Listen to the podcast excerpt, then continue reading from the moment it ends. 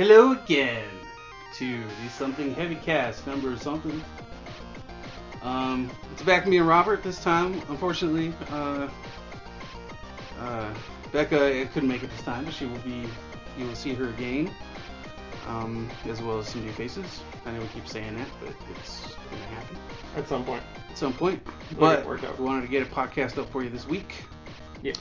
Um, hi Robert, Hello, Chris. How's it going? um, good. How are you? I'm okay. Yeah. Yeah. I um I took one for the team.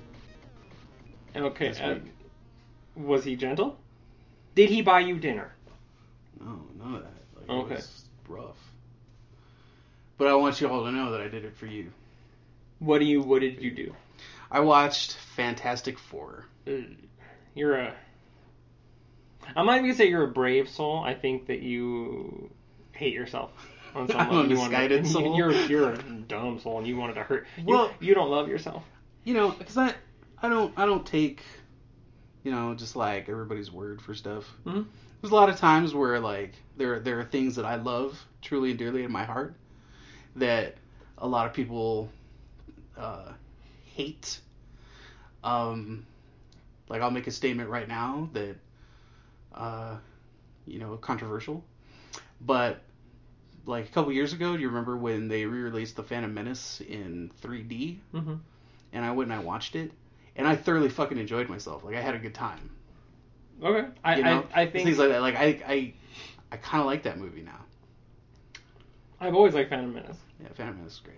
I mean, Um, I think Revenge of the Sith is great. Revenge of the Sith. The order would for me would go Revenge of the Sith, Phantom Menace, and then Attack of the Clones, because that is a fucking atrocious movie. Yeah, it's a really bad movie. Yeah. But continue. But anyway, so I watched uh, Fantastic Four. Okay. Um. So I'm assuming what possessed you to do so was that you just wanted to see it for yourself and see if it was really as bad as everyone says it was. Mm-hmm. And what is your conclusion? Uh, yes and no. Okay. That's my conclusion.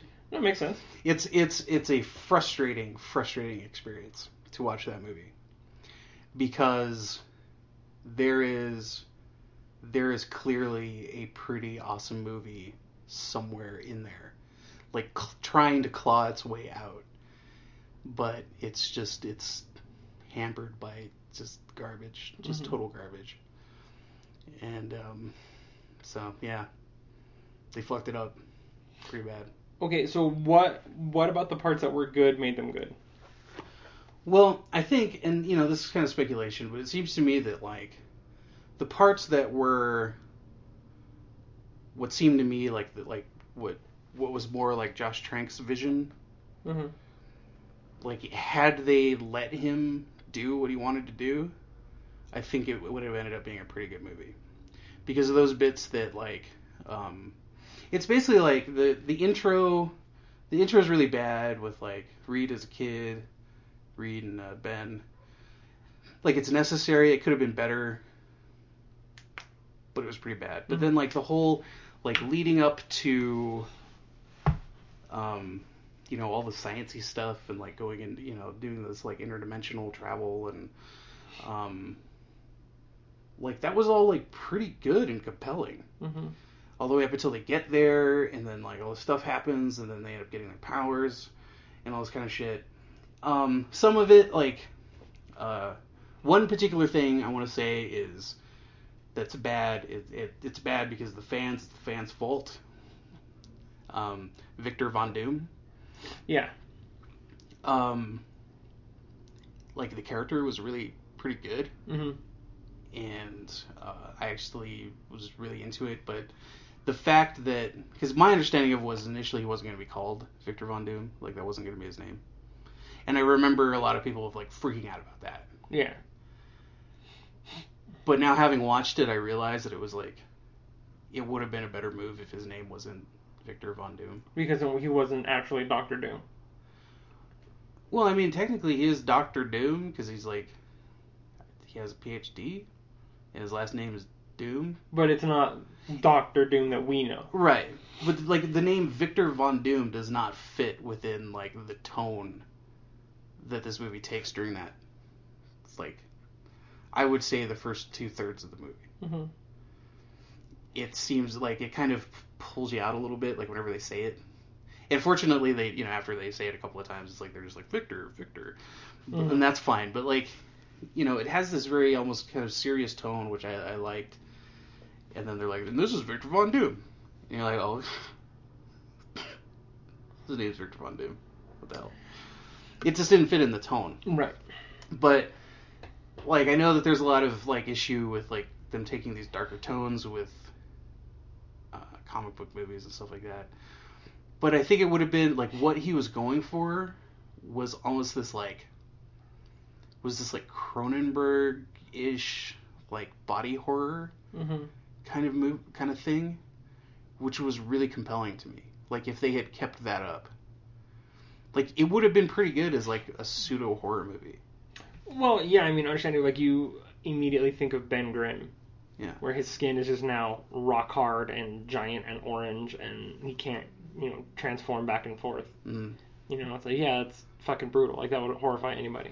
Yeah, yeah, and like you know when they first like you know come back and like he's you know they're finding out that they're different now, you know, and they've got this whole you know he's like he's stuck basically in a rock, and he's like kind of half out, and he's like pleading for help, Mhm. you know, is like he's like trying to force his way out of the rock and stuff, and it was really kind of like unsettling and like ooh, Yeah. you know, Which I think Josh Trank, uh, with his first big movie, Chronicle, Mhm. he kind of explained that pretty well of like the horror of discovering that you have powers. Yeah. Or that, like, because honestly, I think as much as people joke around about, like, I wish I could fly or I wish I could, you know, turn back time. I think the first time you flew, Yeah. you would absolutely freak the fuck out. Yeah. You'd probably throw up all over everything Mhm. and then try to figure out how the fuck you're supposed to land. Yeah. You know what I mean? Mm. Yeah, so. Yeah, yeah, and, and, and, and that kind of stuff where they're like, when they first get their powers and they can't control them, they don't know what's going on. You know, the government has grabbed them and brought them to Area 57. Yeah. Just kind of, I don't know, but they didn't um, try very hard with that one. Yeah, but like you know, and they have like Reed in you know in this uh, like uh, strapped down to this like table, but he's all stretched out hmm you know, and he's like half sedated, and he like he's like screaming for Ben, like wanting to know what's going on, and you know, and his, his arm. I mean, it seems like it sounds silly, you know, like his arms and his legs all stretched out, and they're like ex- experimenting on him and trying to figure out what's going on. But it's like it's actually really kind of like ooh. Like, And see, that doesn't sound silly. That actually sounds. Yeah.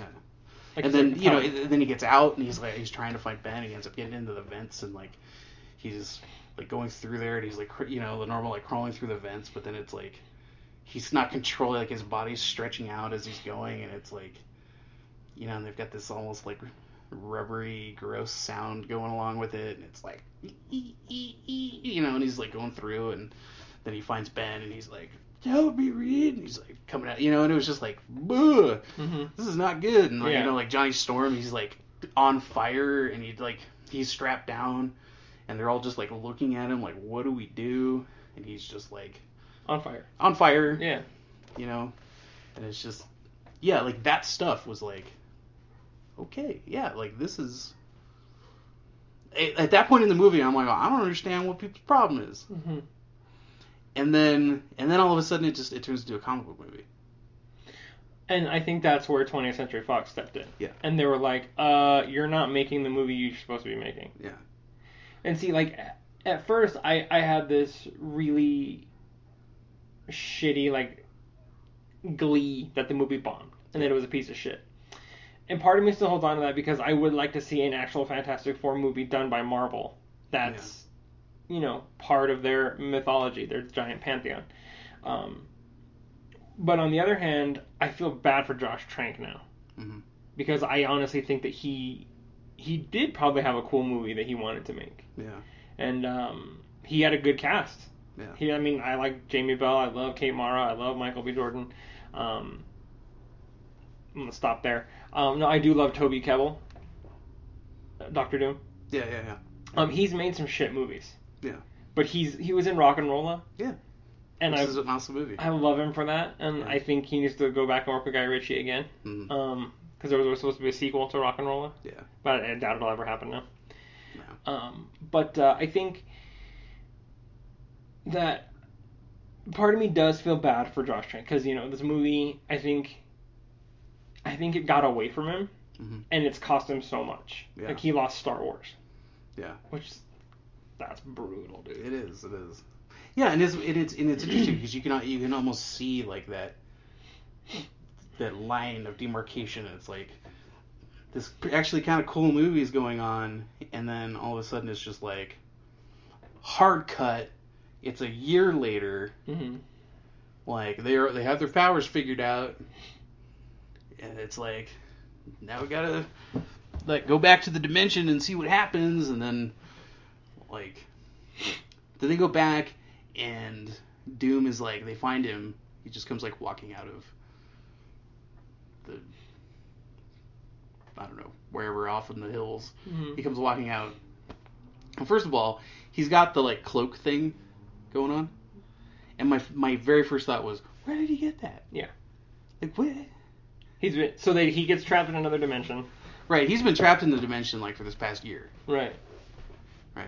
And like his like his his like little spacesuit or whatever has essentially like fused to his body, Okay. and um, he just sort of explains that like that this energy. The, the green energy that you see in the trailers and stuff, it's like it's been it's been keeping him alive and giving him powers like this whole time. hmm Um, and other than the fact that he just walks out, comes up, shows up with like a cloak on, out of nowhere, like it's actually pretty cool. You're like, oh, okay. And they bring him back, and they're like, well, we gotta find out what's going on. We're gonna help you and all this Mhm. stuff. And he's basically like, you can't help me. Like this world sucks. And he's like, I want to go back. hmm Like this isn't my home anymore. And then initially it's like you're almost like, well, okay, all right, like why don't you just let him go back? Yeah. I don't have a problem. you know, like send send it back. Yeah. And then just like out of nowhere, he's just like, oh, and by the way, Earth sucks so bad that I'm gonna destroy that, destroy Earth, just cause. ah. And you're like, what, what, what, why? Mm-hmm. Like, 'cause initially he's just like, oh, I just, you know, I want to go back. This isn't my home anymore. And you know, they're like, well, we'll help you or whatever. And he's like, nope, I'm going back. And he starts. It's actually kind of cool little sequence. He's like going around. He's like just like thought powers like blowing up everybody's heads. hmm I don't know if that's something he can do in the comics, but it was interesting in the movie. I guess. I think maybe right now he probably could, but Right. I don't think previously. yeah, they weren't like 100% clear on like like the extent of what he can do in the movie, Yeah. but like it's like what he can do is pretty gnarly shit. Yeah. But the the fact that he just like he's like okay, I'm blowing up everybody's heads. Now I'm going back. Yeah. Like he totally could could have just like been that. hmm Like he's all deuces and he goes back and they're like well shit. But he's like oh by the way I'm gonna destroy Earth too. And you're like why? Because he goes back and then all of a sudden it's like turns out that he's like built this machine out of rocks or something and the energy that like opens up like a black hole that like starting to suck earth into it onto the dimension that he's in or something But wouldn't that destroy both dimensions? I don't know.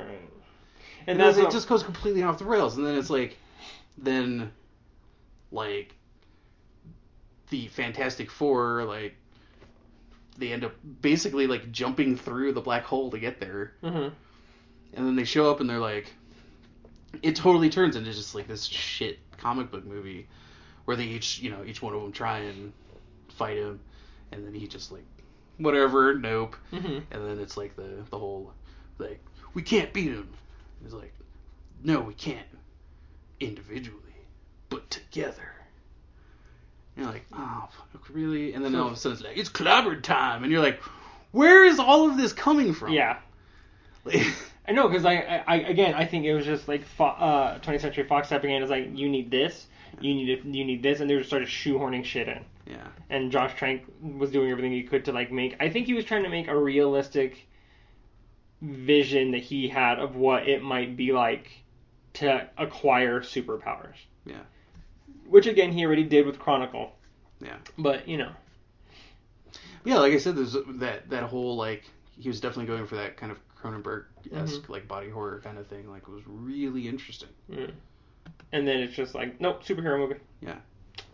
Bummer. So I'm assuming they stopped Doctor Doom. They stop Doctor Doom, and then and then they're basically like, uh, then the government's like, all right, well we're just gonna we're gonna keep you guys under wraps and figure, still keep figuring stuff out, and they're like, nope, we run shit now.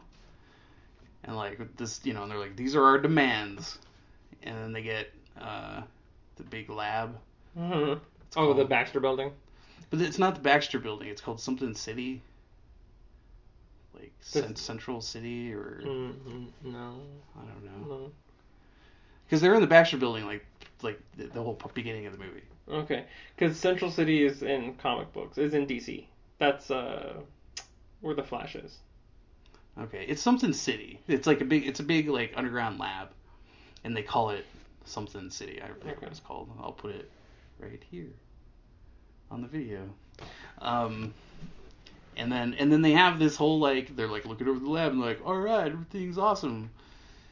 And then they're like, what are we gonna call ourselves? They have that whole conversation, Mm-hmm.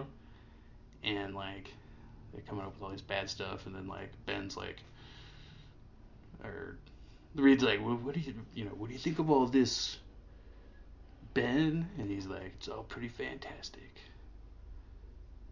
And Reed's like, wait a minute, what'd you just say? he's like, pretty fantastic. And then they do that whole like, I've got the name. We should be called the, and then it's like credits. See, at that point when he said it's pretty fantastic, it should have just been like, oh, Fantastic Four. Yeah. And then, but see, like, to me, that movie should not have been called Fantastic Four. Yeah. Just based on like the first half of what you told me with the Cronenberg body horror esque thing, it it wasn't a Fantastic Four movie. No. And I don't, I and that was the, that's that's the that's the problem with the movie is that it's like if they if they had, were making something else, that movie probably ended up would have ended up pretty good. But having to having to basically shoehorn in the Fantastic Four stuff right.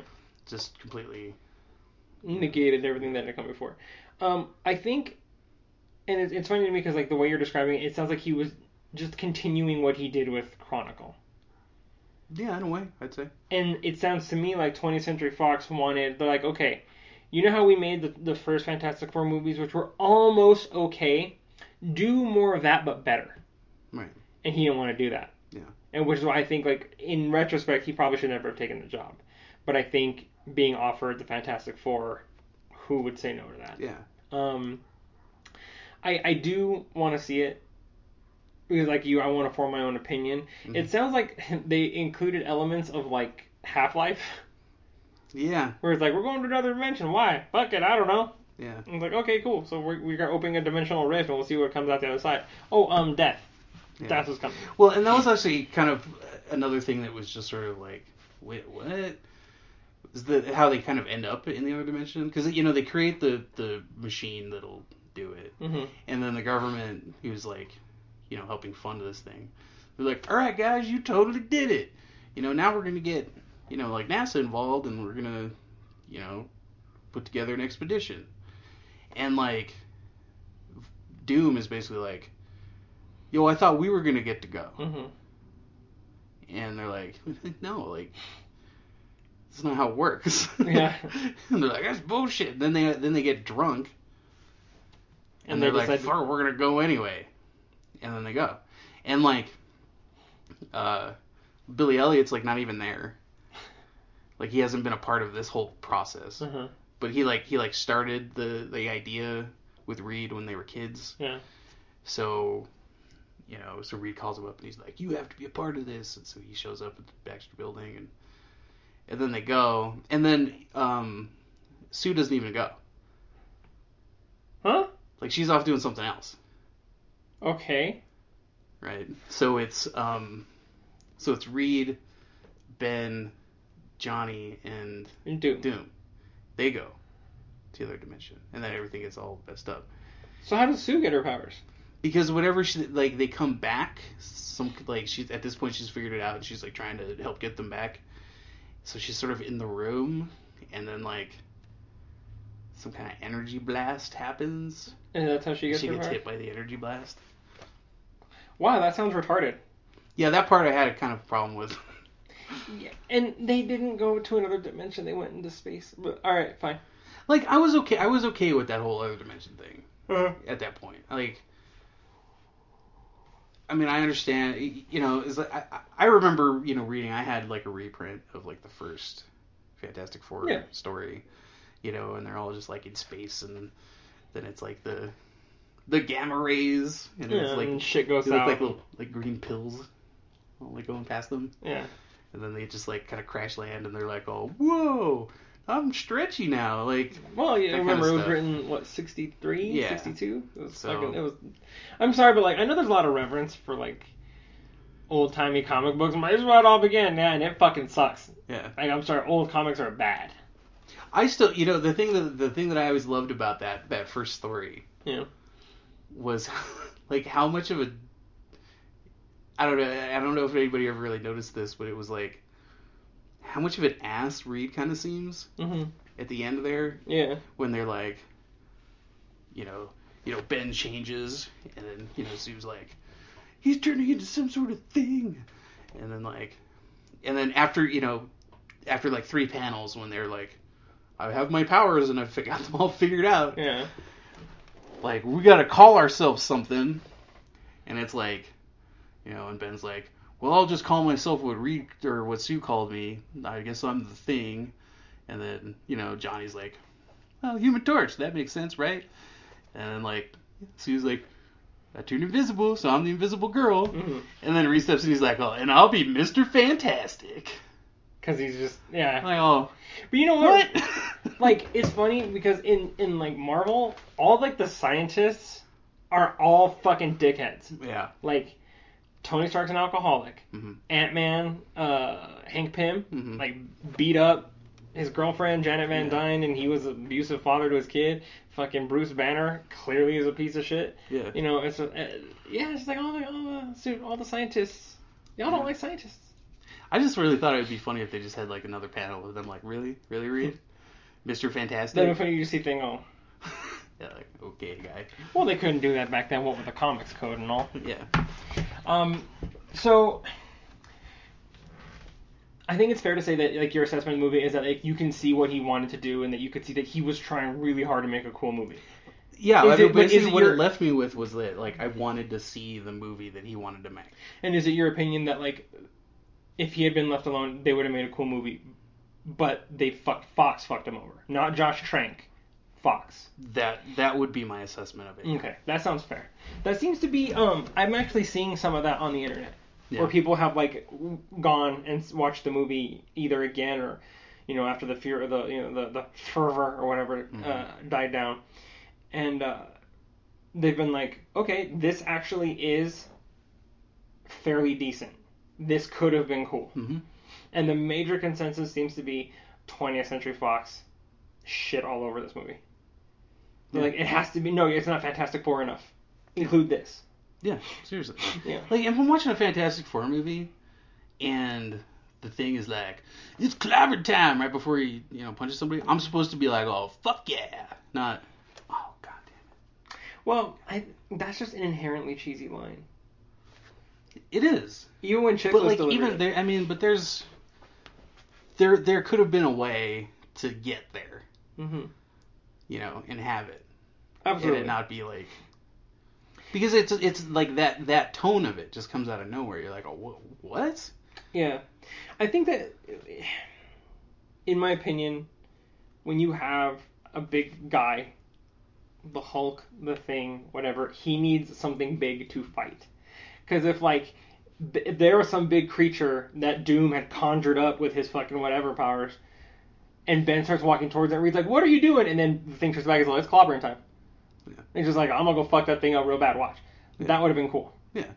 You know, something roughly akin to when Bruce Banner's like, "That's that's my secret, Captain. I'm always angry," Yeah. and then he just hulks out and punches the space snake. Yeah, and And everybody in the theater went, "Fuck yeah!" Yeah, because like you know, everyone else has been trying to kill that thing with missiles and lasers and shit, and he's like, "Oh, boom!" Yep. And he caused a chain reaction, you know, spina bifida thing. Yeah. I think when if you would have something like that, that would have been cool. Um, it's like in the Incredible Hulk when the Hulk is fighting the Abomination. Mhm. Like when the Hulk is fighting the soldiers, you never get the sense that he's like in danger at any point. Yeah. You're never just like, oh man, like what's he gonna do? It's like, yeah, fuck, he'll get away. He'll Yeah. he'll skadoosh away. Yeah. But then when he's fighting the abomination and he's getting his ass kicked, Mhm. you're like, oh shit. And then he picks up chunks of a car to use his brass knuckles. You're like, all right, that's cool. Yeah. That's good stuff. Yeah. It's just the problem is is that if they were gonna it, if they were gonna have you know get to that point, they it couldn't have been the movie that it had been all along. And see, I think with Fantastic Four, when you're going to introduce those characters, you can't, there's already four people that you have to introduce. Mhm. Okay, which is why Marvel did the smart thing, and they did all these origin stories separate origin stories separately. Iron Man, Thor, Captain America, and they included, you know, Captain uh, Hawkeye and Scarlet Witch, and then they you they flesh out their stories more as the other as the other movies went along. Because there's you can't do an origin story for five people. Right. You can't because you're going to spend the first hour and a half telling everybody's origin story. I think if you were going to do the Fantastic Four, you okay, Doom for the sequel. Yeah. The first one, it's the Fantastic Four versus like the U.S. government. Yeah. Like where they're trying to make these guys into weapons or whatever, and they're fighting for like to stand on their own two feet. That makes more sense. And they could have still had that whole stuff with Doom, but have like I was saying, where he's like, "Oh, I want to go back," Yeah. and then he just goes back, and, And- they're like, "Holy shit!" And then Mhm. yeah, sequel. Maybe he's like, "Oh, now I've decided because of now I have reasons." And he's like, I took all these five years off to determine why I hate Earth, Yeah. and here's my list. Yeah. Because out there I found pencils and a notepad too. Yeah. And check out my new hood. Yeah. Not just because like I was angst- angsty before I was superpowered. Right. So, but in the end, Fantastic Four, a thumb up and a thumb down. Yeah. Because much. part of it was good and you can see what they were going for, Yeah. and then the version that was released is a piece of shit. I think I think that you should see it Mhm. just for one scene. I'm going to tell you what the scene is. But I'll know it when I see it. No, I'm going to tell you what the scene Oh, is, okay. but you st- I think you still appreciate it because um, when uh, there's a part where Reed faces off with Doom Mm-hmm. and Doom like picks him up like by his neck Mm-hmm. or something, and he's like all he's all Reed, always so smug, think you're smarter than me, and then he like tosses him or something. And I remember sitting there being like, Robert would have appreciated that. Even though, even though, like I, I'm gonna say this, like I think Miles Teller did a pretty good job.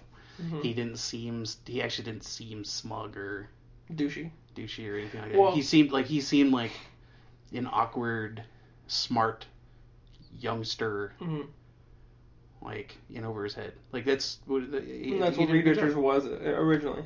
Yeah, and I, I I found it comical like that when they they had, they cast like little Reed, who's like ten years old or something, Mhm. and they like they put on like Miles Teller's scars on him. Mm-hmm. They don't explain them. But they're just there. They're just there. They didn't just go with the, with the assumption that like, oh, he acquired them in the intervening years. So he was in a car accident or something, whatever. Yeah, nothing like that. I mean, you could have even just assumed because it's like, you know, his experiments like Scarred him up at they some point. blow up Yeah. and like they they establish that that he like blows shit up and you know knocks out the power for the entire city and all this Mhm. stuff like they didn't need to like put these like clearly because they're not like they didn't do a good job with the scars Right. they just look like these like red strips like But it's funny because it's like, uh, as he got older, they would probably have faded. So yeah they- faded a bit and like so but because on Miles smaller. Teller they're pretty prevalent. yeah Um, in certain movies they try to cover them up, but you can still see them. yeah Um, eh, I'll watch it. Okay, and here, and here, and I'm gonna tell you something. I'm gonna make you a promise. I was watching a movie today called Still Alice with Julianne Moore. Mhm. It's super duper depressing. okay Uh, but before that played, they showed the trailer for Whiplash. Mhm. And I was like, okay, Miles Teller does not seem to be playing a smug douche in that movie at all. Or if he does, it's right at the beginning, and J.K. Simmons yells that out of him. Too sweet. So I will watch it. It's sitting on my DVR. I will watch it. I will make a point to pop some popcorn with some hot sauce. Okay? I'll get me a little cola drink. And I'll sit there and I will and I will watch it. And I will come back for the next podcast and I will give you my honest assessment of the movie.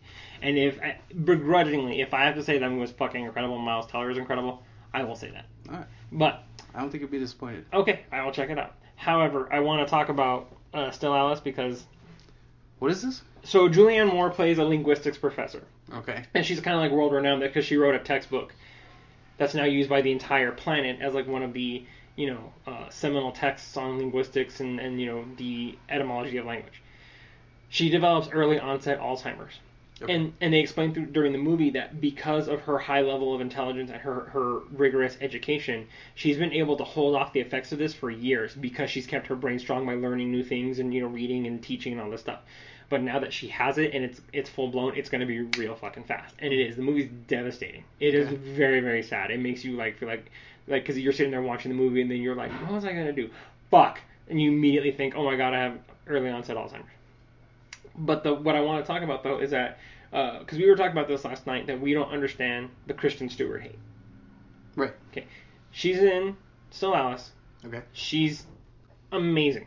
Yeah. There's parts she absolutely steals parts of the movie. Mm-hmm. Going head to head with Julianne Moore, going head to head with Kate Bosworth and Alec Baldwin. And she's in there with some heavy hitters. Mhm. Like those are really good actors. Mhm. And she's she holds the level with them. Mhm. She's really good in that. Yeah. I so I understand why people hate the Twilight movies. I've seen the movies, I've read the books, they're pieces of shit. The Mhm. only thing I can say good about the Twilight books is that they got a generation of young girls who weren't reading to read. Yeah. That I can respect. Sure. Otherwise, they're dog shit. Mhm. The movies are even worse. Mhm. But when people say, oh, I hate Kristen Stewart, Twilight sucks, like, okay, well, understand that she didn't write the script, Mhm. she didn't direct the movies, she said yes, and she signed on the dotted line. I guarantee you she signed that dotted line because of the paycheck. Oh, Because yeah. I'm sure it was astronomical. Yeah. Especially for the last two. She, Well, and who was she before Twilight? she had done some smaller movies and they were okay, but, you know, that made her a star. Like I was like, hey, that's a chick from Adventureland. Like. I was like, that's went. that little girl from The Messengers. I know her. Yeah. Was a shitty horror movie, but, you know, Yeah. but everybody starts out in shitty horror. Yeah. Um, but, But that's yeah. it- That, I think that's a good point because it's like that's. I mean, it's not exactly like a a deep role in the Twilight movies. It's the same thing like um we're you know I was I brought up at the beginning of this like the, the Star Wars prequels. I don't think anyone on the planet could with a straight face tell me that Natalie Portman is a bad actress. No, you can't. And she was atrocious in those movies. Well, yeah, Like absolutely. and it was like the what she was in like that she didn't she didn't write it she didn't direct it No, you can you can lay ninety nine point nine percent of all those movie faults at the feet of George Lucas Mhm. because he, for some reason, like he made American Graffiti back in the seventies. It's a great movie. Yeah. Great fucking movie. Really good, entertaining across the board. And then he went off and made Star Wars, Mhm. and he became the Star Wars guy. You mean THX eleven thirty eight. Great movie. Mhm. To this day, those two movies hold up. The original Star Wars trilogy, they hold up. Eh, not Return of the Jedi, but the other two, you know, really do stand the test of time. Mhm. The Star Wars prequels sucked because George Lucas at some point was just like, well, they're gonna be good no matter what, so here, fuck it. Yeah. They, you know what they feel like? well i don't like, even think it was like they're gonna be good no matter what i think it was a people are gonna go like every person on the planet is gonna go see it no matter what and i think that was more of the attitude that. Yeah, that makes sense too. yeah Um, but Natalie Portman is an amazing actress. Mm-hmm. Did you see Black Swan? hmm exactly Fucking incredible. incredible And you know, this, to this day, she still wants to star in a sequel to Leon, really to the professional. She wants to play Matilda as a grown-up assassin. that'd be awesome like, Luc Besson, could you stop making fucking weird, like, ne- fucking Scarlett Johansson turns into like, you know, smart goo movies? Yeah. And could you make that one? Because that'd be dope. Yeah, that would be pretty amazing I would watch the shit out of that movie. Yeah. totally Um, but yeah so kristen stewart in twilight like i mean everybody in that movie is bad everybody, because they're they're bad movies. They're Bad not movies, good. yeah They're not good movies. I will say this: I think Robert Pattinson, who plays Edward Cullen, I think he's a good actor. Yeah I absolutely. and it's not just like all British actors are good. At, no, I guarantee you that kid is a very good actor. Mhm. He just unfortunately got cast in that role. Mhm. No one's gonna take him seriously until he ends up doing. I think every every actor who doesn't who makes a shit movie and gets kind of like pigeonholed Mhm. needs to do the Bruce Willis John Travolta Pulp Fiction thing. Yeah. It's like you go and you play a support a supporting role in this crazy good indie flick or whatever or the smaller movie and you just kind of steal the show Mhm. and it's like, oh, okay, we were wrong. Yeah. Like the perfect example of that is the new M Night Shyamalan movie, The Visit. Mhm. It's getting full swallow blowjobs across the internet. really People love this movie, Hmm. and that it's the perfect mixture of like you're creeped out, you know what's gonna happen, but you're laughing too because it is kind of funny. And everyone's like, "Oh wait, wait, we forgot he is a good filmmaker." It's like, guys, he was always a good filmmaker. He just made a string of shit movies. He really did. Yeah, well, I think with him is, and actually I was going to bring him up too, is that he, um, I think it was just a problem. He got it too far up his own ass. I uh, yeah, I think he started to believe his own press, when people were saying he's like the new master of filmmaking. Well, no, you're not. Yeah, it's- I mean because obviously Sixth Sense was amazing, and I I think that I personally I believe Unbreakable is his best movie. I agree. Um, And but, but real- then it was like I think he just started giving people what I think he, he thought they expected. Mhm. and I think his problem is, is he tends to underdirect, and it's it's another case of what I was talking about. Like, I'm sorry, but Mark Wahlberg is a pretty good actor. Like I He- like he Mark can, Wahlberg. He can be. Yeah, He was amazing in um, The Departed. he was amazing. in The Departed. I mean, He was really he, good he proved it years ago. Like Boogie Nights, Boogie Nights broke is- out. You know, Yeah.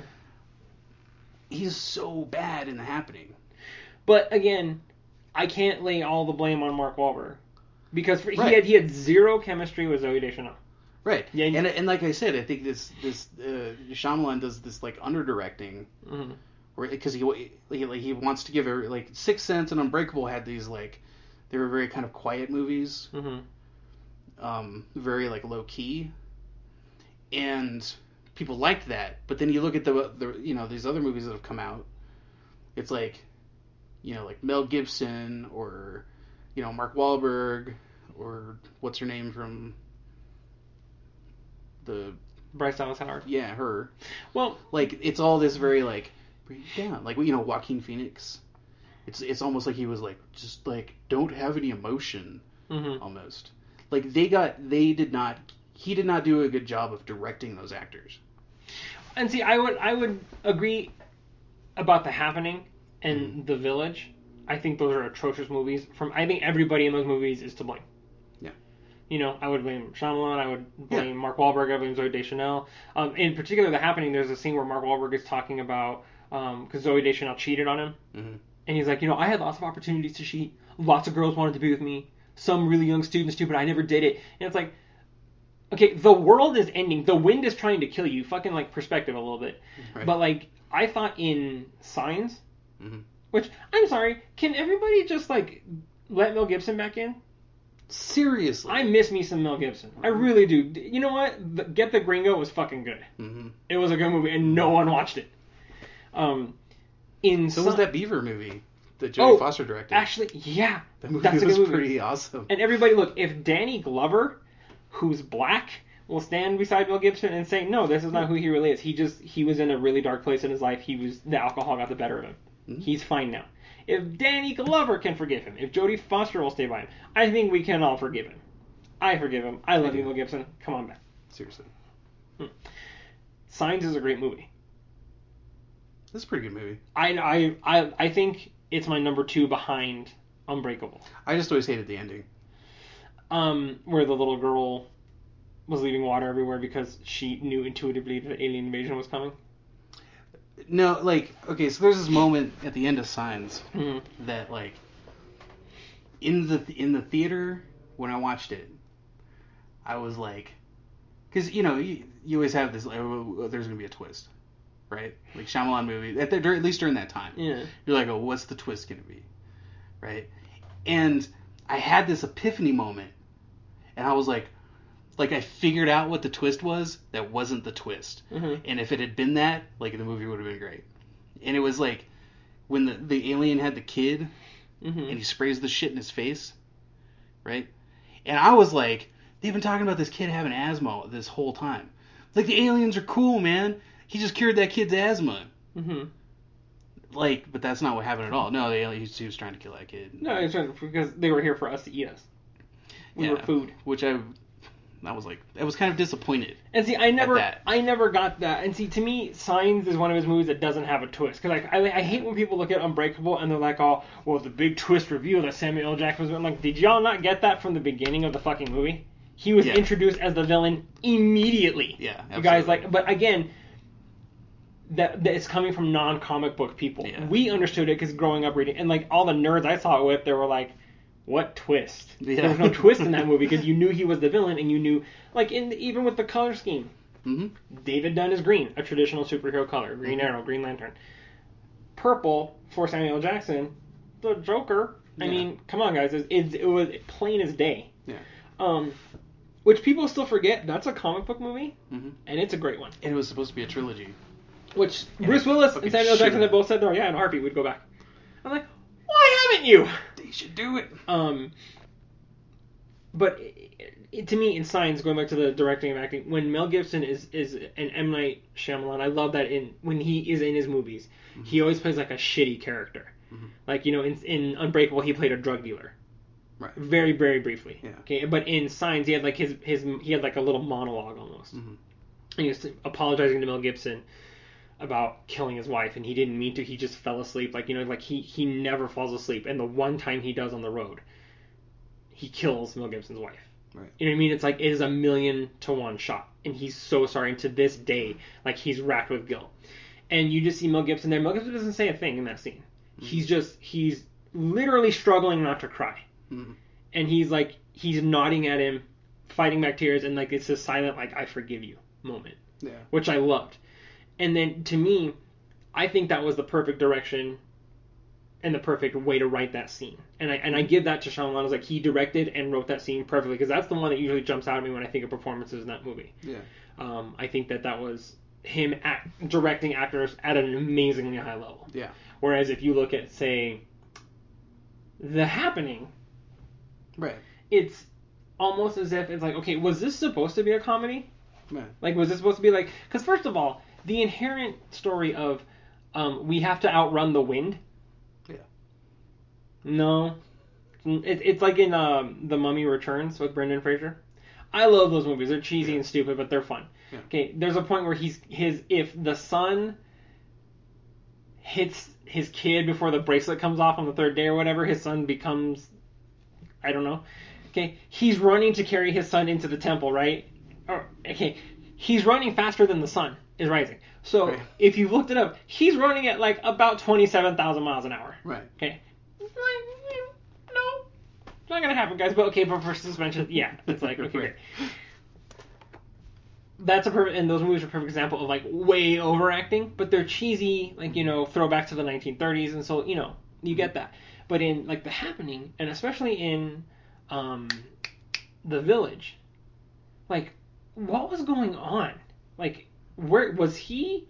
I think that I was the, just like, I think was that he was, even there? I think that was the height of what you said, where he was like kind of up his own ass about things, where he was just like, whatever, I got it covered. Like just the words of the, or I don't need to tell you anymore. Yeah. Just do what the script says. Um, and then again in, I remember.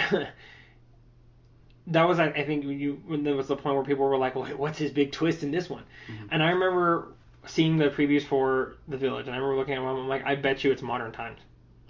Okay, and then I got on the internet and I was looking at the IMDb message boards, and I was like, oh, it's in modern times. Like everybody had the twist figured out a month before the movie came out. Yeah. Because like guys, no, there's no real monsters. It's like it's we like I didn't know that it, the monsters were like William Hurt and the Elders, the Village, and costumes and shit. But I was like, yeah, it's it's modern times. Like there's no way. It's not set in the 1800s. Yeah. It would have been ten times better had it been. Mm-hmm. And then I think it would have been pretty good as like an episode of the Twilight Zone. Um, I think yeah, it was too long. Yeah. I but see, I think that's one of his strengths is that like if he makes a, he managed to keep signs pretty taut Mhm. in terms of tension because it's one of those movies where just the credits roll and then it goes Yeah. and then it does not stop until a minute before the credits roll. Yeah. And the whole time you're just like, what the, the fuck is going on? Like I want answers. Yeah. And then the moments are really tense. Mhm. Whereas like the Sixth Sense was like a real slow burn Mhm. uh, until the very end. But you know, Yeah. I I think the village was just like where you weren't even trying. Yeah. And let's not forget the last Airbender. I've only seen like scenes of that Okay. on the internet. I didn't watch the cartoon at all. Okay. I I have wanted to watch it because I saw I watched the Legend of Korra, the sequel series, Okay. which is set way after, and it's about the new Avatar Korra, who's um I want to say she eventually becomes the Avatar. She's like the bender of all the shit. Right. You know, she can airbend and waterbend, earthbend, and, and um, metal bend. I think it's Okay. uh, firebend. Wow. Well, because there's like okay, so there's water bending, Right. air bending, Right. earth bending, fire bending. Did I already say fire bending? I don't know. Okay. And there's also metal bending where you can control metal, and there's blood bending, which is like the outlaw. Oh, it's okay. outlaw. Like you can't blood bend because if you can, you can easily just control people, and make them do what you want to do, and you can kill people. Like, it's, it's the worst thing you can do. Okay. so I wanted to see what the fuss was about, and Korra was a really good cartoon. It really was, and it was actually there was some really heavy um, thematic elements in it, and even stuff about like you know homosexuality and stuff like that. Um, but I never actually got to see Avatar the cartoon. I've seen episodes, but never all the way through. So I watched the movie thinking, oh, okay, it's based on a cartoon. It'll be enough. Mm, That movie is fucking terrible. Yeah. It is really bad across the board. Right. It is not good in any way, shape, or form. I don't know what he was thinking. I guess he did it because his kids were fans of the cartoon, Yeah. and so he was like, "I'm gonna do this as like a little, little uh, love story to my kid." It was Yeah. awful. Oh, and he did Lady in the Water That he did. with Paul Giamatti and Bryce Dallas Howard. Yeah. Kind of like that movie. Really? yeah, kind of like it. I'm not gonna lie. Mm, I there were parts of it that I thoroughly enjoyed. okay. There are parts of it that are absolute dog shit. Because it's like, what's the dog monster thing? It's made out of grass. So, and why is Freddy Rodriguez only half of him muscular and the rest is not? Okay. I don't honestly I don't gotta really go now. remember much of it because I remember just like I think my uh, my eyes started rolling and then they were just like full on spinning by the Mhm. end. So. Uh, Um, I I I did like it because I thought that at its core, like again, your opinion of Fantastic Four, I, I felt that way about Lady in the Water. Like, oh, I see what you were trying to do. right. I get what you were going for. You didn't pull it off. Yeah. Not even close. Yeah. But like there is a good six minute chunk here, a two minute chunk here, a four minute chunk here, where it's like, this is what you were shooting for, and this is really good, and all this shit fucking sucks. Yeah. So if you could just chop that out, make it like a 34 minute movie, it'd be great. Again, great episode of the Twilight Zone. Yeah. Maybe that's what he needs. Maybe he, just needs like an do short films. He needs to do like short films for a while. Pull it back. You know how like sometimes like big like movie stars they kind of Mhm. pull it back and they start doing indie stuff and like Broadway. Mm hmm You know, I think that should be like like directors should do that sometimes when they get too far up their own ass. They like pull it back, start making like little shorts, I, I you know, up festivals and shit. but you know what? There are certain there are certain directors who need to do that, like Christopher Nolan. Um, but there are certain directors who I, I just want them to make big movies and nothing but big movies, Yeah, like Ridley Scott. yeah. I enjoyed Prometheus. I never even saw it. I liked it. Because there's another thing that'll that'll probably get me in a little bit of trouble in the uh, the nerdverse. hmm Is I could I could give two shits about the alien movies. I know you don't. You're not big on sci-fi though. I'm not. I I I enjoy. I like alien movies. Like my, my I mean, you know, my brand of sci-fi is Doctor Who and Star Wars. hmm It's weird because in Doctor Who the good guys are always British, but in Star Wars, the bad guys are always British. Yeah. How do you mesh the two? It's just it's, two different things, man. Did you go check out the stuff for Force Friday? I didn't. All the Star Wars toys that have been released. I didn't. I do want I do want a BB-8 so bad. Yeah, I um, need that in my life. I want a Kylo Ren lightsaber. Yeah. I really do. I need that in my life. Yeah. I mean, I, I won't use it because I'm not Sith. I'm all Jedi, but you know what I mean. I'll give it to my daughters. They're evil. All right. For sure, they're evil. Um, I went and checked it out on Force Friday because I saw the stuff on the internet. Like, people in New York were camped out for you know since midnight, or like you know since like 8:30 this morning for the midnight release, and like the, the shelves have been picked clean and blah blah blah blah. Walk into Target, there's fucking shit everywhere. Like in New Mexico, that's one of the benefits of living in New Mexico. That's true. When stuff goes live, it's gonna be there. Yeah. You know, like when the new iPhone 6s got really got you know put out on the internet, it was like, are you gonna pre-order it? I live in Albuquerque, I don't need to. I can walk into a Sprint store and it'll be Yeah. there.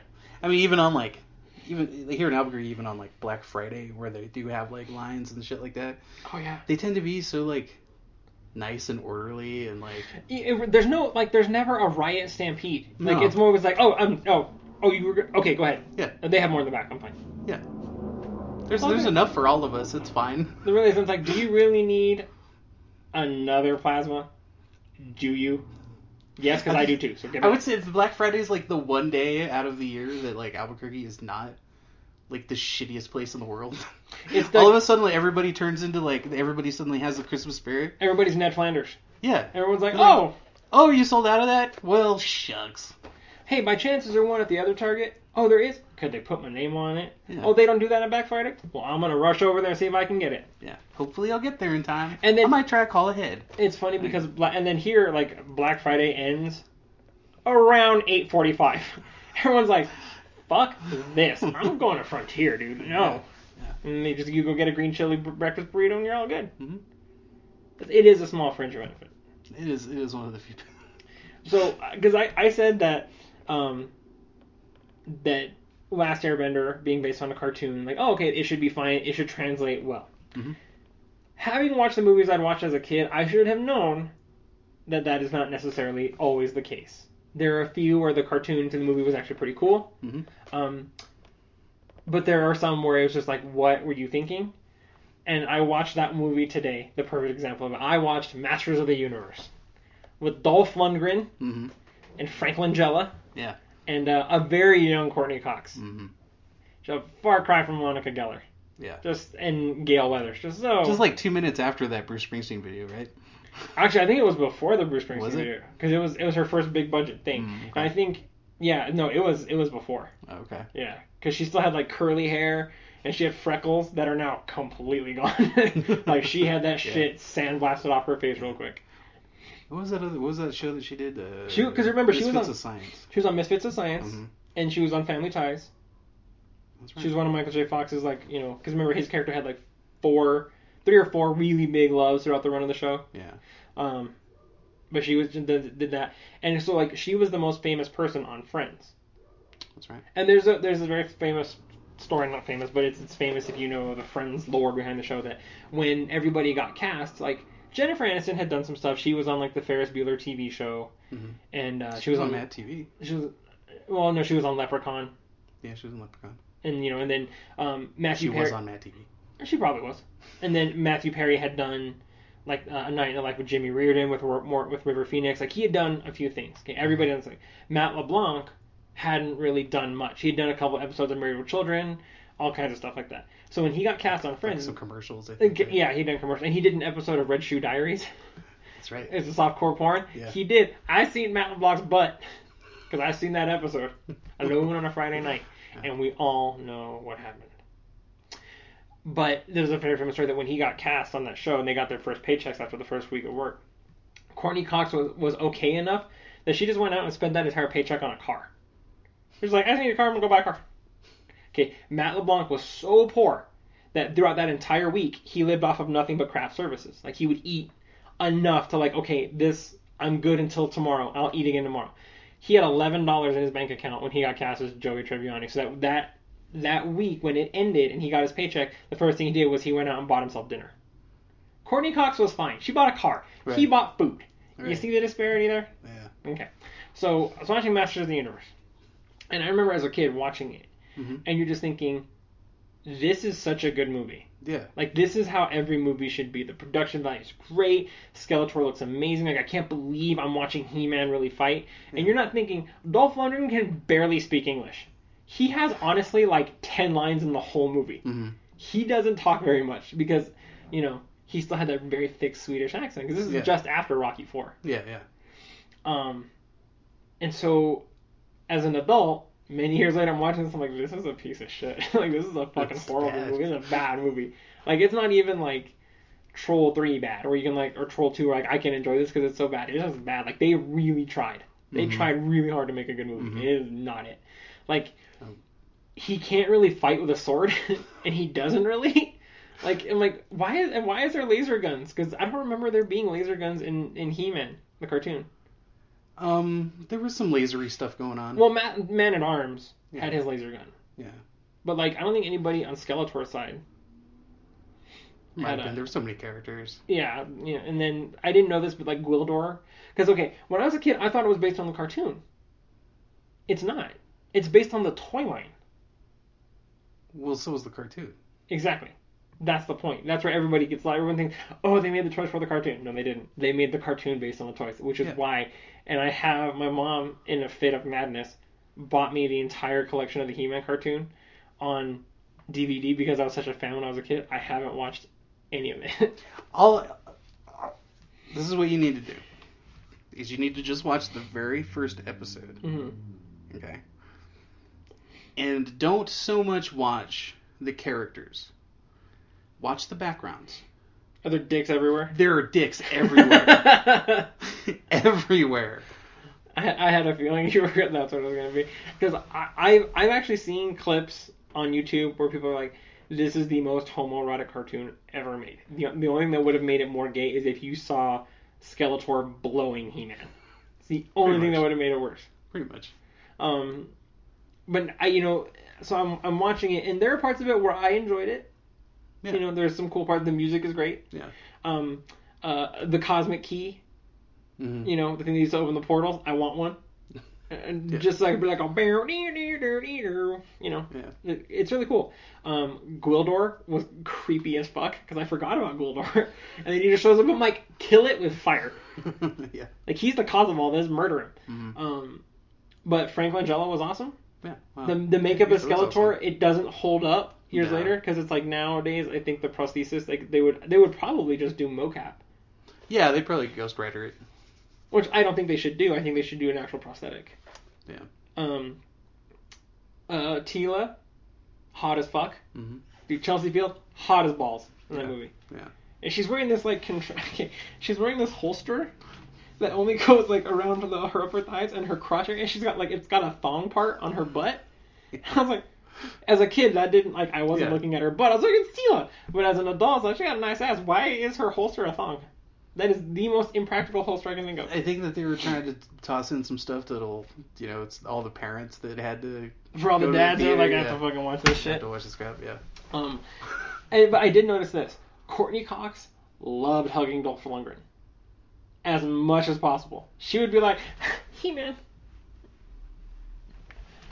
He was a that's right." he was a bit of a, he was a bit of dude back then. He still is. yeah, it's true. He's he's he's a bit of all right Yeah. as a giant Swede who's actually a PhD. Hmm. Is he a PhD or does he have his master's? Yeah, he's PhD. Like, he's like the smartest person in the world. Well, he's the smartest person that can kick your ass. Yeah. Because like I'm like, oh, maybe not, because Neil deGrasse Tyson was a wrestler back in high school and college, Yeah. and I'm pretty sure he could still fuck me up.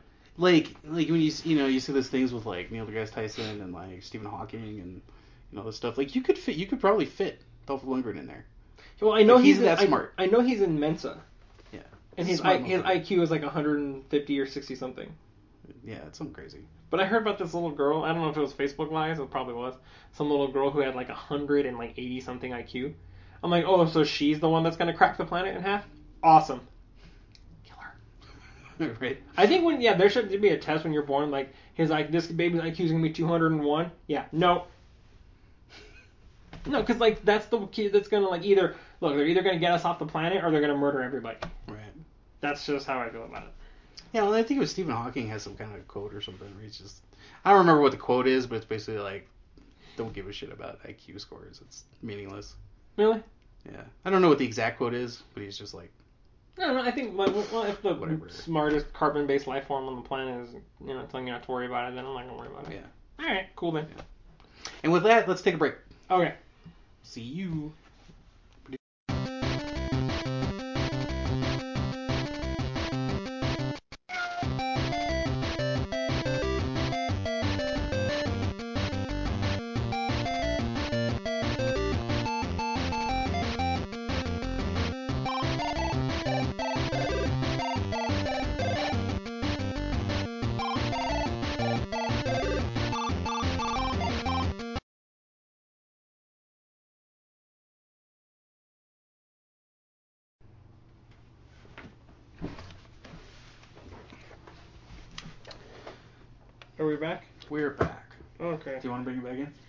Sure.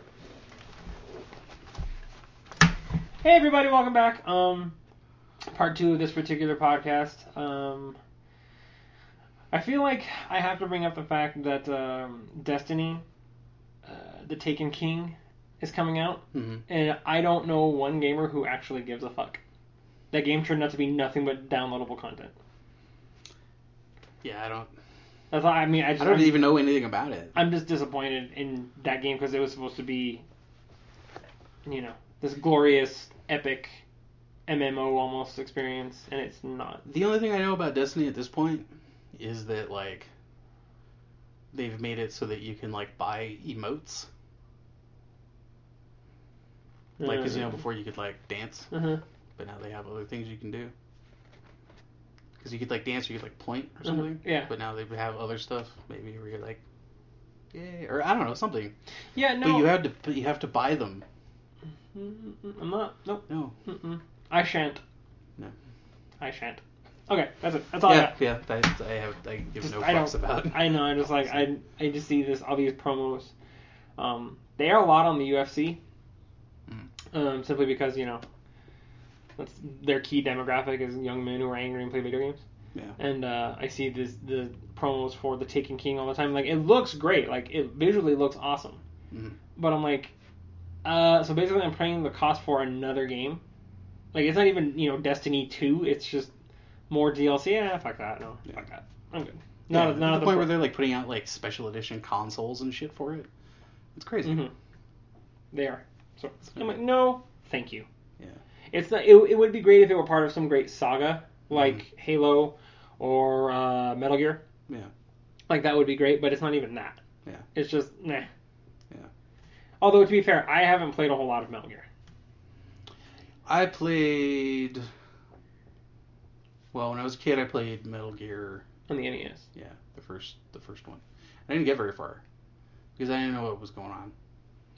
Like I didn't understand the whole like, like sneaking around thing. Mhm. Yeah. Because that's not how you played NES games. No, did you, You play ran Blaster around Master? and you shot stuff. Like that was That was the point. That was the point. So I was I think I was too young to really get kind of get through that. I don't think I really got further than like the fourth or fifth screen. I was like I can't do anything. I walk by and I punch this guy and then he kills me and I walk by him but then these dogs bite my ass off. And it was just so I didn't touch Metal Gear again until Metal Gear Solid came out Mhm. on the PlayStation. I played that. I played Metal Gear Solid 2. I played Metal Gear Solid Snake Eater, which I guess was 3. That one's set in the seventies, right?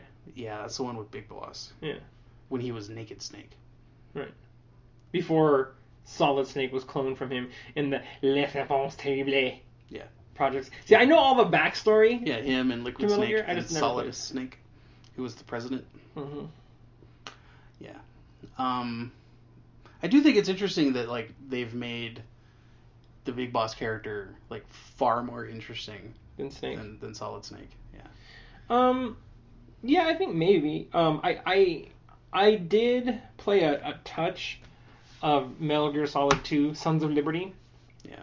Um, uh, I didn't hate it like everyone else does. Well, the reason, well, there was a sp- specific reason why everybody hates that game. Okay. Because I, I was I was part of this group because I, I, I loved Metal Gear Solid Mhm.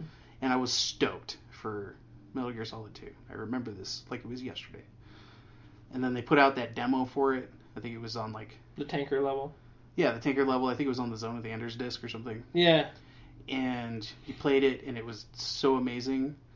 And then and then it came out and that tanker level is the only time you play as Snake. The rest of the time you're Raiden. Yeah. And that ma- that was a training mission for Raiden, right? basically. But it was like they they kept that shit under wraps, Yes. like so much to the point where they even like edited, they like they edited video and like screenshots Mhm. to show Snake in parts that you were actually playing as Raiden. Mhm. So nobody knew until the game came out that you were gonna play this whole game as this dude that you're like, oh, who the fuck is this? This little pansy guy with this hair. Mhm. It's not. And Snake's just gonna be like, oh, I'm wounded. My name's Iroquois Pliskin. It's a cool name though. It was pretty funny. But yeah, that's why everybody hates that guy. Okay, because um, I I I didn't play any of the other games, but I've seen stuff on YouTube that's actually pretty cool. Like I've seen a lot of the um, full motion video of the fight scenes from like um, uh, Guns of the Patriots, which is Metal Gear Solid 4, I think. Yeah. Um, between like Raiden and this vampire dude, where like Raiden has Vamp. like huh, vamp, Yeah. and he literally vamp, like not Yeah. even trying. He's like, no, he's a vampire. Um, he has like Raiden is like full on. The only part of him that's still human is like his brain and the top part of his skull. And the rest of him is like cyborg, Yeah. and he has weird like fucking horse feet. Yeah. Like it looks like this weird praying mantis horse hoof type thing. Yeah, he's And- like a cyborg ninja now. Yeah, and they're all doing flippies and, and shit like that. And then like you know he's stabbing Vamp, and Vamp's like, and he pulls the blade out, and all this like golden blood comes out and shit like that. Like it's Yeah. it's dope. It is, but see the problem is, and I and I like that game too. I, Mhm. I didn't play any of the games between Snake Eater and Guns of the Patriots. So like you didn't play like Peace Walker or any of that. Um, Any because those that are all stuff. portable. Yeah, a lot of that stuff was on portable kind of deals, and then they did a bunch of like remakes of this and that and the other. And Yeah. um, but I did play Guns of the Patriots, and, which was a fun game. However, you spend the majority of your time not playing that game Because it's all full motion video, It's video just right? like cutscenes. Yeah. then like the stuff that you do play is so great. And then you're like, oh, I'm having so much fun. Cutscene. Literally 45 minute cutscene, Mm-hmm. you know, and I was just like, and Yeah. like, and I generally I'm very big on story in games, Mhm. and I, I I get into that shit so much, but then but Metal Gear stuff is so convoluted. It goes deep. It goes really deep, and I have like a very basic understanding of like what's going on in those games. Mm-hmm. And like actually, I watched a video on uh, I think it was Game Trailers, and they did like the Metal Gear lore in like 12 minutes, Mm-hmm. and they did a pretty good job. And there was like, you know, a lot of that stuff. I was like, I don't know, I really okay. So should watch it. GameTrailers.com. To, Here's a link. Um, but yeah, uh, so yeah, Metal Gear 5 is out. Yes, and um, I've seen. I watched the trailer. Mhm. It looks fucking dope. hmm Um, once again, it's not. It's it's Naked Snake, Big Boss. Yeah. It's not. Now he's Snake. like now he's named something else. He's he's like furry snake or He's like fiery snake. like loosey goosey snake, Yeah, something. which is funny because it's like okay, so you have Solid Snake, Right. then you have Liquid Snake, Right. and you have Naked Snake, Right. And solid as snake. and Solid as Snake. But how come there's no Metal Snake? Because that would be dope. Right. How come there's no? Actually, I will say this for Metal Gear: they give their characters the coolest names. Because Solid Snake, time, yeah. okay, Iroquois Pliskin, that's a cool name. That's good. That's good. Okay, Yeah. Revolver Ocelot, that's a cool name. yeah. It's like what? Well, but then he's not. He's not Revolver Ocelot anymore though. now he's um He's Liquid Ocelot yeah Liquid Ocelot, Because- Liquid, Liquid Snake, because he he lost his arm. and then he got he took Liquid Snake's arm, Liquid Snake's and then now Liquid Snake's arm took over him. Now there's a, there's two of them in there. I know that much. Yeah. And then uh, Solid Snake's just like fuck. Like, where's my box? Yep. So Metal Gear Solid 5 is has come out and it's getting as you know usual rave reviews. Everybody loves it. Mhm. But there's this big controversy, which makes me laugh. Well, there's a couple of controversies, but which one are you talking about? I thought there was only the one. No, there's a couple. Okay, what what? Give me. Give me. What are they? Okay. I'll give them in the order of because I think I know which controversy you're speaking of, and so I'll speak of that one last. Okay. The, the the big controversy, which I want to speak a little bit on, is the deal with the parting of Kojima from Konami, Um, I yes, there that is one of them. and they've ba- basically like washed his name off of the game, and um, you know, and so he there was like you know, it was very famously he left a couple of months ago. They like they took PT off, which was the playable teaser for Silent Hills, Mm-hmm. which was going to be the Silent Hill game he was going to do with uh Guillermo del Toro. yeah, which would have been so good. It certainly would. Um, and then it's just like Konami seems to be like they're going off the rails. Well, aren't they in a lot of financial trouble too? And that kind of Metal Gear Solid Five is like supposed to like bring them back from like the brink. Maybe for a little while, but the problem is, is that like what they're doing is so bananas that it's like, because they've already already alienated the dude that like made the Castlevania game. So he's gone off to do his own thing, Mm-hmm. and he's making his own like Castlevania spiritual successor, which Mhm. looks great. I forget what it's called, but it looks good. Um, and then now they've gotten rid of Kojima, and it's like, and now they're like focusing on like, um, like gambling units. For Japan? Yeah. So like you know those like those gambling machine like the video game Yeah. gambling machines, Like slot machines? kind of like that. No, yeah. I don't. I, don't, I know or like those, and I think I think more like the like like when you're in a bar and they have that little like video station and you can like put in a buck and then you can like play the stupid game for a little while. Yeah. Like I think that's what they're kind of doing, Hmm. and so they're putting out like Castlevania ones, but they're these little like betting machines, kind of like they're they're doing a lot of that, and then they're I guess gross. they're going more towards like the like mobile game stuff. Mm-hmm. It's just like what the fuck are you guys doing? Like this is crazy. Yeah. And so that that to me has put me in this position where it's like I really want to play Metal Gear Five. I haven't yet, um, and I will, but I will not pay a dime for it. Okay. Like that's they will not get my money at all. Um, I kind of have to agree with you because I'm seeing kind of the same thing with um, Capcom. In that they just keep going back to the well, Mm-hmm.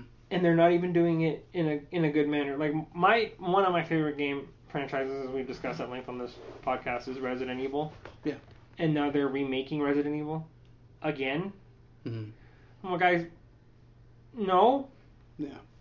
I played Resident Evil 4, loved it. Played Resident Evil 5, mm, loved it. Played Resident Evil 6 a little bit, eh, it's Yeah. alright. so I think, and then Resident Evil 6 got like shitty reviews, like nobody really liked it. and I think really only the diehard fans went out to get it, which I'd like to consider myself a diehard fan of Resident Evil. Mhm. Um, and instead of making like a really good Resident, instead of like, because Resident Evil 6 had this huge story, well, there's four main characters. Mhm. you know what I mean? It's completely out of control. I think they need to scale it back, you know, Mhm. and and try harder with Resident Evil Seven. But instead, what they've done is they've gone and they they're remaking Resident Evil One and Resident Evil Two. Right. I'm like, okay, that's fine. Why? Because people will buy it. Then that's kind of how I feel about Konami and what they're gonna do. I guarantee you there will be another Metal Gear Solid game. And Oh, it, yeah. it will suck ass. Well, yeah, and because it'll be the first one that has nothing to do with Kojima. Is it possible? Do you think that he had like uh is there a successor out there? You think who could like who grew up playing the games, loves the game, loves the mythology, who could like go and like make a really good Metal Gear game? I would I would probably agree with that for any other franchise other than Metal Gear. Like the, I think there were probably only there's there's there's two two developers um or creators rather that I would say that are completely married to their creations and you couldn't get anybody else to do that and that would be Kojima Mm-hmm. and Miyamoto. Like Shigeru Miyamoto. yeah, like you like like if Mario game came out and they were like Miyamoto had zero to do with this. Like it would be like what? what? But I don't know because like even I feel like the Mario games have not captured my attention. It's been a while. Like I haven't me. like I haven't been excited. Like I remember when Super Mario World came out. Like and this is back in '93. Mhm. I was fucking freaking out because I was like, dude, you can fly? What? yeah. And it's only available on the Super Nintendo? Like, mom, I would Well, you give can fly up in three eh, a bit. with the raccoon tail. No, Yeah. Mario had a cape, Yeah. and I always felt bad that he would ride Yoshi by punching him in the back of the head, Mm-hmm. and then you know how like you would be coming to a pit and you start to follow him. You're like, but if I jump off Yoshi, Mhm. you're all, and you just keep on running, Yeah. and Yoshi's like, oh no. Yeah. It's because there's multiple Yoshis. Yeah. Like everybody thinks it's just like one Yoshi. No, No, it's it's it's, it's a whole. the species. Yeah. Um, yeah. So that's the the controversy. So that's that's like that's that's the big that's the big one I think. And But- then I'd and say I- the next one would be. Um, Wait, before we move on, I have a question for you. So let's say Konami just it shits the bed, and they're just they're freaking out and they don't know what else to do. Do you think if they went on their hands and knees and begged um, Kojima. Kojima to come back, complete creative control of the Metal Gear series across the board, would he come back? That's a good question. Like nobody really knows exactly what happened, like how bad it was, Mm-hmm. and you know, and I don't have a full understanding of like Japanese culture Mm-hmm. and how they handle things, and I, I don't think know. I don't know. Business is business, though. You know what I mean? When it comes to money. But I, I am also, uh, I do feel a little better at the fact that like Del Toro is like, he's like, oh, we're gonna do something. Yeah. Like it may not be silent. It's not. We're not gonna be Silent Hills, but we're gonna get something done with Kojima. And I'm like, all right, That game will be dope. yeah, whatever that comes out of that will be awesome. Okay, so what was the other controversy? So the next one was like the microtransactions. I Um, know nothing about that. so they so this new game is like I guess it's like very open world. Like you have like a base, and then you go out to the open world area, and there's missions and stuff you have to do, and there's like resource gathering and all this like all this stuff that hasn't really been in like Metal, Metal Gear games before, Mm-hmm. and like it it, it it like I said I haven't played it yet, and it seems really silly to me. But it's Metal Gear, and so I'm okay with it. But like I don't know if you've seen like in the videos where like he's like sneaking around, and he might like knock out a soldier, and then he like ties a balloon to them, and they're all, boop, and then they go like fly up in the air, and he'll do that with like jeeps and shit, like balloons, and that's him like, uh, like basically stealing like resources and equipment and even soldiers No. to like recruit them into like his his group, the Diamond Dogs, Yeah. right? And then, so I guess like, you know, so it has this like economy to it where you have to have a certain amount of resources to do this, that, or the other thing, or have like weapons and stuff, and then like your base generates that at a certain, you know, at a certain rate, Mm-hmm. and then you can get it out in the field or whatever. And then they have like other bases that you can get Okay. that will kind of speed that up. Okay. but those you have to pay for with like this currency that they've come up with that you have to buy with real money microtransactions and i was watching a video and it was like it's like you can play the whole game without spending a dime on microtransactions Mhm. like you'll get there eventually but they've sort of purposely made it look like like a grind unless you like you have these other bases and like do these upgrades and stuff Mhm. that you have to pay real money for and I was watching this video where it was talking about like if you if you got everything that you know you could buy with real money through this and it's through this currency and that's part of the big problem with it is Mhm. that it equates to like you would end up spending another like two hundred dollars on the game. Wow, that's ridiculous. Yeah. I guarantee you, Kojima was pissed off about that. That's some bullshit. Yeah.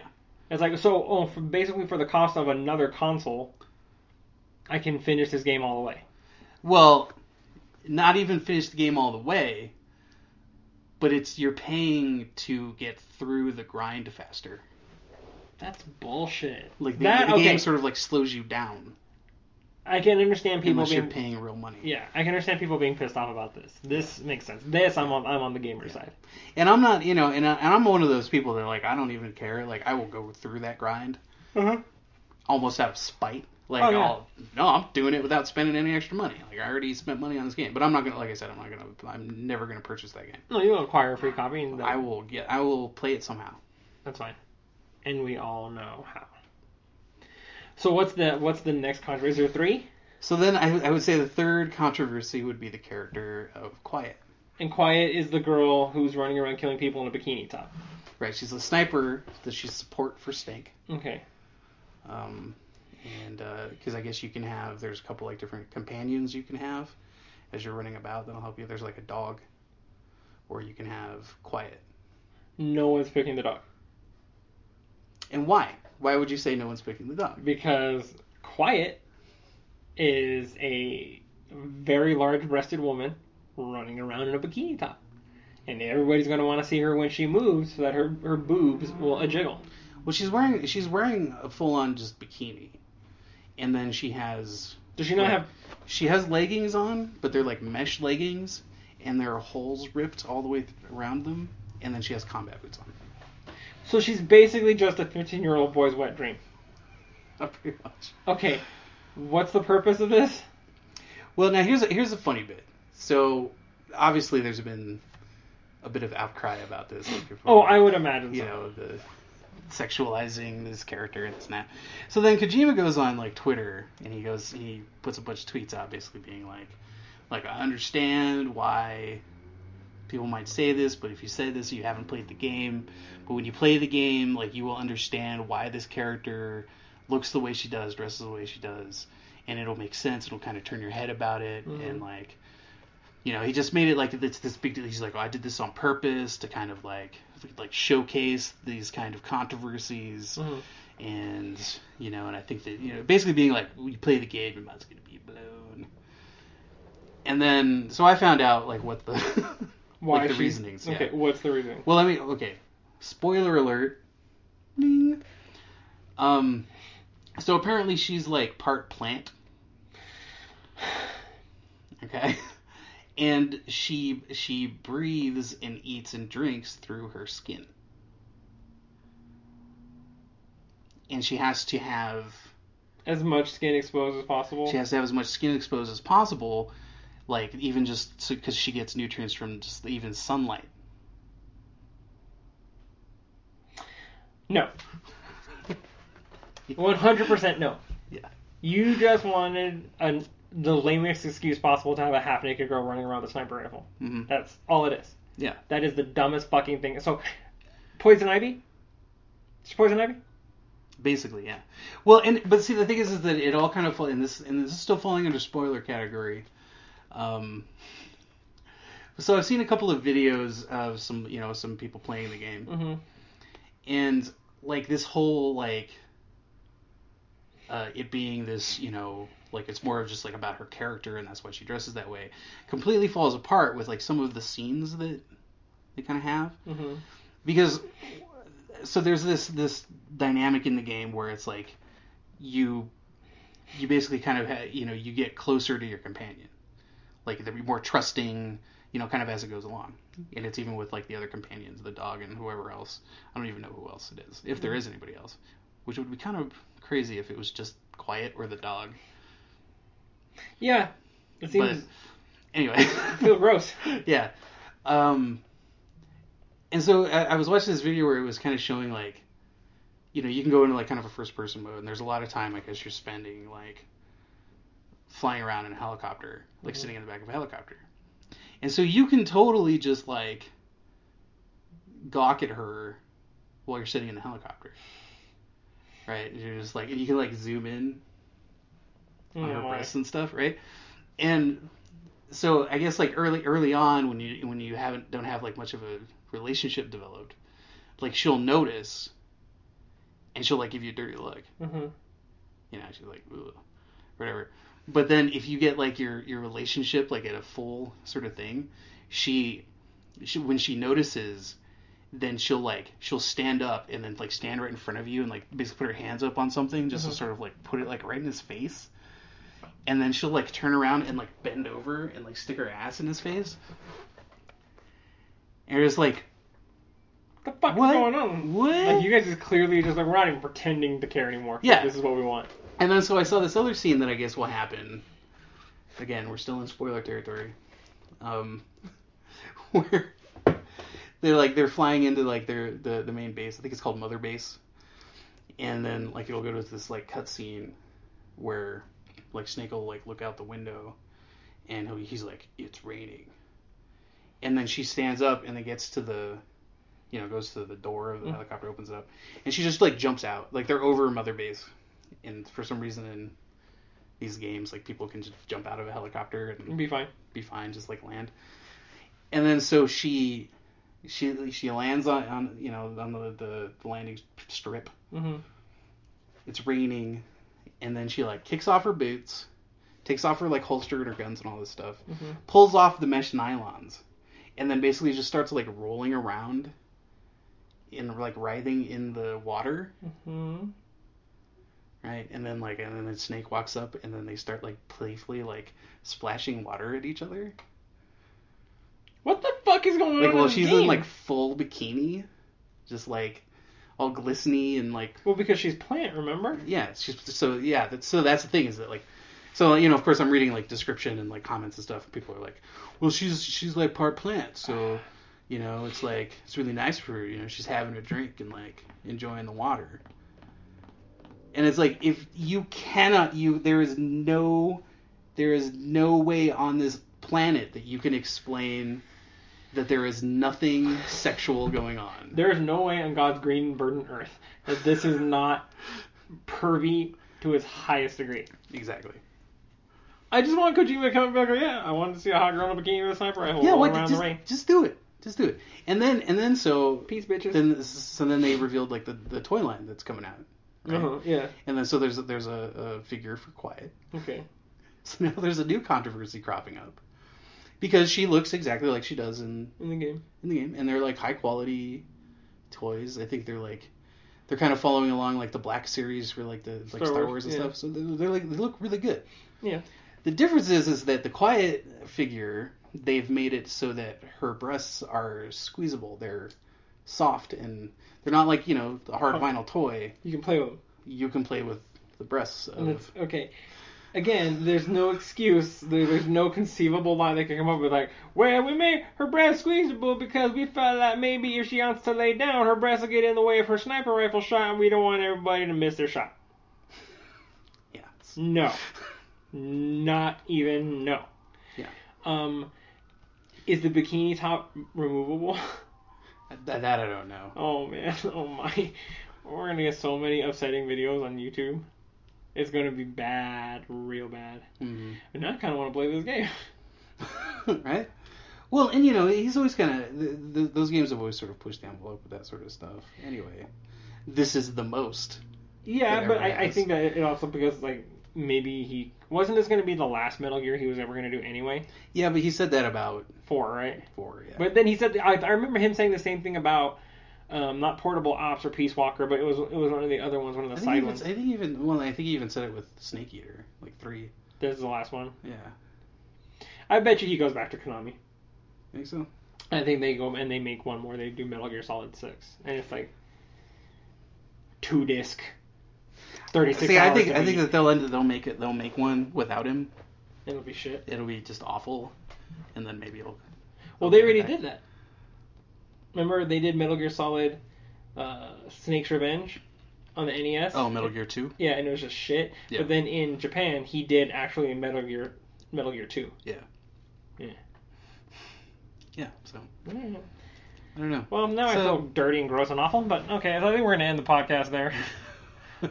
on that, what the fuck is wrong with Japan note? Um. Uh. Yeah. So. Well, no, it's, I like I still think that it's. I think you're right. I like I don't necess- I don't have a problem with that stuff. No. But the, my problem is comes from like trying to explain it away as like not what it clearly is. Yeah. Like I- I if they if they came out and they were like, oh yeah, we put out this heavily sexualized character because We can. we can and people like it and yeah, that'll It's help just that'll help to sell video sales and Yeah. you know and you know and maybe maybe this character does have like a very interesting like arc and, and, and story and all this kind of stuff great but just be honest Yeah. also clearly- about that stuff too But clearly, we know what's going on. Yeah. Yeah. I understand. I agree with you. Yeah. Thank you. Ryan. Oh, Japan. yeah What, what Alright. happened? so i think we're done yeah. I, I'm, I'm done now. I feel bad. Okay. anyway so we'll see you next time hopefully we'll have uh, uh, Bekah with us next time and we might have a new face Yeah, sometime So- soon we'll get that worked out, and um, we'll get more people on the podcast, more shows on the podcast. Um, we're gonna do game night soon, so that'll be fun. Um, keep your eyes out for that one. But in the meantime, uh, take care of each other. be excellent Party on. All right, bye.